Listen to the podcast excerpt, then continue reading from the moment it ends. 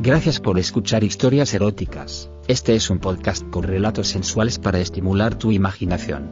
Si quieres interactuar con nosotros el correo electrónico es historiaseroticaspr.gmail.com, también en nuestras redes sociales, como historias eróticas. ¿Te gusta este programa? Comparte el podcast y dejaros una valoración en nuestra página de Spotify y todas las plataformas de podcasts. La mejor forma de apoyarnos es compartiéndonos.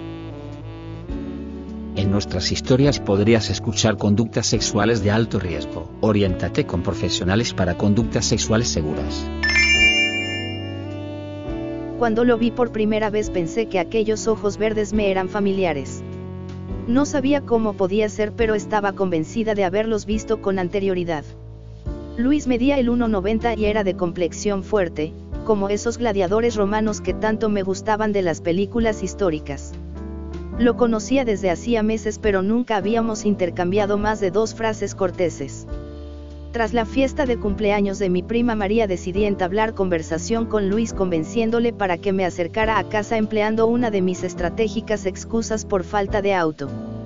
Cuando consintió sonriente pensé que esa noche no se me iba a escapar sin sentir sus labios en mi cuerpo, algo que deseaba desde la primera vez que lo vi.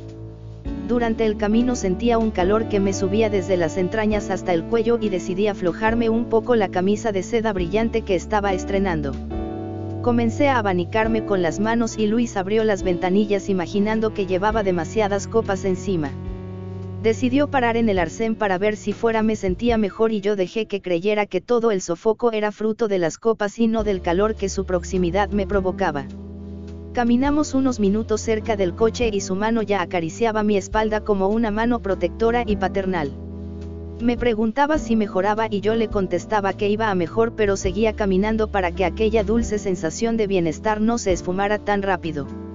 Aquella mano continuó su dulce masaje subiendo y bajando como un delicioso vaivén hasta que llegó hasta el final de mi espalda tocando mi tanga y manteniéndose allí durante unos minutos. Mi cuerpo se estremecía por completo y mis labios estaban deseosos de degustar aquel cuerpo enorme y varonil que hacía vibrar hasta mi última célula. Con un suave movimiento deslizó su mano hasta mi hombro izquierdo y me volteó quedando inmóvil ante él que se me acercaba seductoramente para besarme en el cuello con pasión.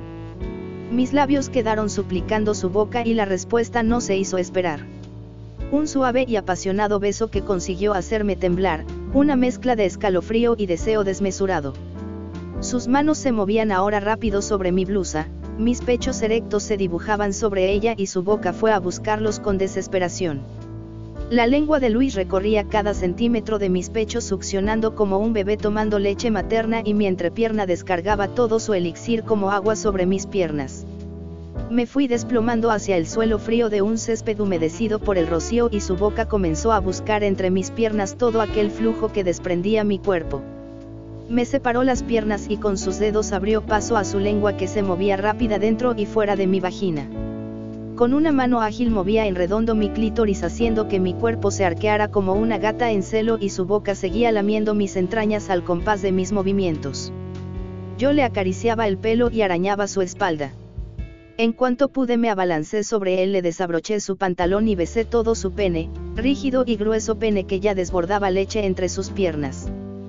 Jugué con su pene como con un helado en pleno verano, con movimientos suaves mientras mi mano derecha le sujetaba en la parte baja haciendo una suave presión que le provocaba gemidos de placer.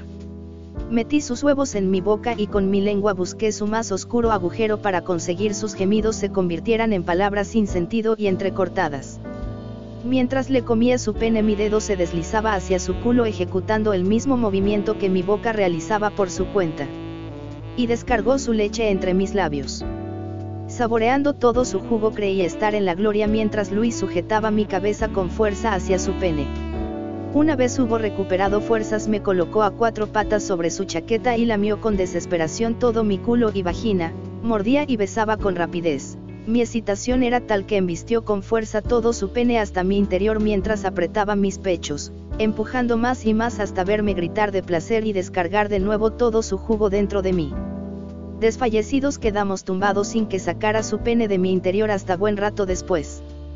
Desde entonces seguimos follando cada noche y si se puede en lugares de césped como recordatorio de aquella fantástica primera vez.